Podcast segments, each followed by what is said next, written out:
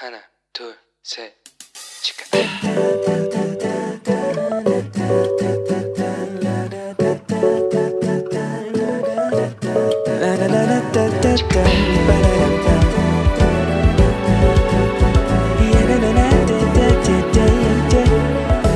Here we go.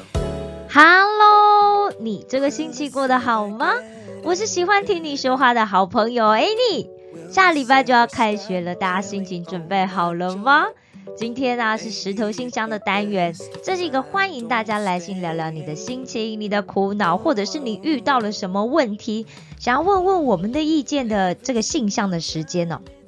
所以欢迎大家可以在留言栏，或者是你可以用写信的方式寄到我们电台，署名给石头们的青春日记收就可以了。你可以写下你的心情，或者是让你觉得困扰，但是你又不知道可以问谁的事，都欢迎大家写信来给我，OK？虽然我的答案不是唯一的答案，但应该可以给大家一点意见，当做参考，好吗？那在节目开始之前呢、我想跟大家介绍一下收听我们哇 CCM 基督教赞美广播电台的方法。如果你是使用手机播客或者是 Podcast 收听的话，你可以用英文打字 W O W C C M，或者你用中文打智慧之声或者是基督教赞美广播电台都可以搜寻到。如果你是习惯在网络收听的话，你可以直接找我们的网页，网址是 W O W C C M 点 N E T 斜杠 C N，在那里可以直接收听或者下载，你不用登录，非常的方便。希望大家多多介绍朋友收听我们的各个节目，好吗？好了，今天呢有一个同学是这样子问我的，他说：“哎，你我不是基督徒，但是我有个问题，我想要问问你的意见。”在这个寒假开始的时候，我开始了我人生的第一份在正式公司里的职场工作，耶！恭喜你！他说：“虽然我只是做助理，但是我觉得很开心，因为透过这份工作，我可以改变我以前喜欢晚起的作息习惯，所以我每天都很开心，打扮的漂漂亮亮去上班。但是最近我发现。”坐在我隔壁跟我一样是助理的那位同事，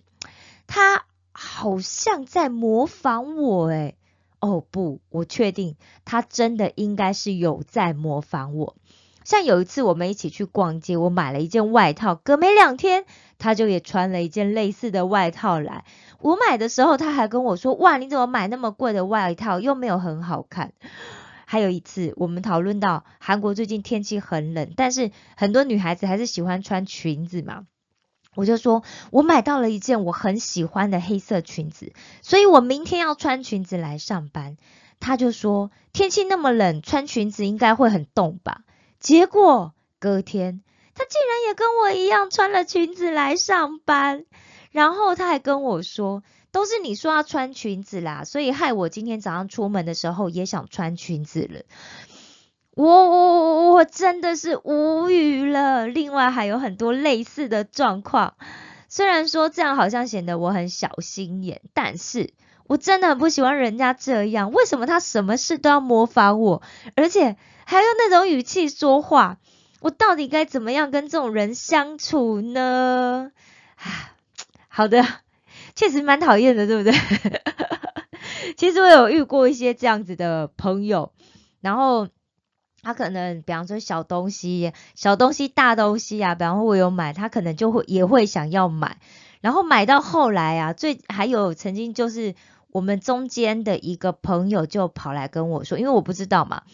然后就跑来跟我说，他说：“哎，你你知道那个谁谁谁，他都很喜欢跟你买一样的东西吗？”你买什么他都要买，我就想说哇，真的吗？突然觉得我应该去做购物台的那个 直播主。好，所以在这之前呢，我想跟大家分享一个美国著名的人际关系教育跟沟通大师，也就是戴尔卡内基他的故事哦。那他曾经出版过一本书，在一九三六年就出版了。这本书叫做《如何赢取友谊跟影响他人》，中文翻译做《人性的弱点》。另外有一本翻译叫《人性的优点》。那从出版之后就一直是西方社交的经典之一哦。那我先介绍一下卡内基先生他的一个生平哦。卡内基先生他也是一名基督徒，那他出生在这个密苏里密苏里州，然后马利维尔附近的一个小市镇。他的爸爸虽然经营一个农场，但是其实他家里非常的穷困。那也因为他家里家境很贫穷嘛，所以就导致他小时候就是营养不良啊，然后长得非常瘦小。但是幸好他拥有一个天性乐观的母亲，所以导致他后来就觉得，嗯，他与生俱来拥有的这个天赋才能就是乐观的性格。那卡内基先生呢？他在十六岁的时候，他就必须要在自己的家里农场去做更多的工作。其实他从小就在帮忙，那所以他每天早上他还是要去上上学嘛，所以他就每天早上就要骑马进城去上学，然后放学后再匆匆忙忙的骑马再赶回家里，还要挤牛奶啊、修剪树枝啊、收拾这收拾这些那个剩余残羹啊，可以去喂猪这样。那在一九零四年，卡内基先生他高中毕业之后啊，他就继续去读了这个沃伦斯堡的这密苏里州的州立示范学院哦。那这个时候呢，虽然他们家已经把农场卖掉，然后也住到学院的附近，但是年轻的卡内基先生他还是负担不起这个市镇上的生活费用，所以他就住在家里，一样每天都骑车骑马，不是骑车，骑马去学校上课哦。那他是整个学校六百名学生里面就唯一那五六个住不起，就没办法在城市里面住的这个学生之一。他虽然有得到全额的奖学金哦，但是他还是必须要四处的打工来弥补他学费的不足。所以可想而知，其实他从小就是一个在家庭环境很贫困的状态，然后生活状态其实是非常不如其他的同学的，所以他应该会有很多的这个自卑感，对不对？所以这卡内基先生啊，后来啊。他就呃，在这个集结他最两两最著名的两本著作，就是《如何赢取友谊与影响他人》和《如何停止忧虑开创人生》的精华章节里面，又出了一本书，叫做《享受工作，享受生活》。这本书里面呢，他提到，他认为他非常适合谈如何做自己这个课题哦。为什么？因为啊，在一九一一年，二十四岁的他，他就觉得他一定要成功，因为小时候太穷了，所以他就认为那时候他认为要功成名就，唯一最快的方法就是成为一个演员。所以呢，他就带着两百块美金的，属于那时候算很多了啦。好，他离开他的家乡密苏苏里州，然后就去了纽约，然后去参加这个美国戏剧学院的这个演员训练课程。他就天真的以为，只要努力研究当时几位成名的演员，模仿他们所有的优点，那他也能成功。可惜呀，事与愿违，他最后只好放弃用演员快速成功的梦想。不过呢，卡内基并没有这汲取这一次的教训，所以几年之后呢，他开始来写一个关于演讲的书的时候，他竟然又重蹈覆辙了。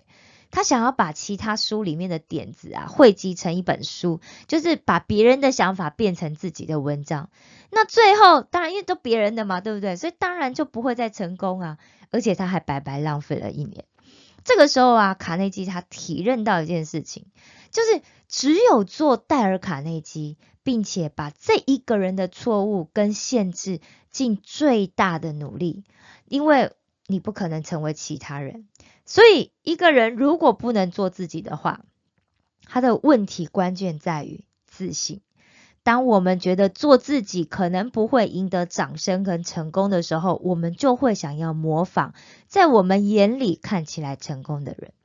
那其实啊，对于模仿这件事情，探讨比较多的是在社会学习上。也就是说，我们在成长的过程当中，其实小孩啊，他是如何透过模仿什么样程度的模仿来塑造自己的行为。其实模仿啊，真的就是人与生俱来的天性，特别是我们在幼儿成长的阶段，是我们模仿最多的时期。其实也可以称为是我们的模仿敏感期。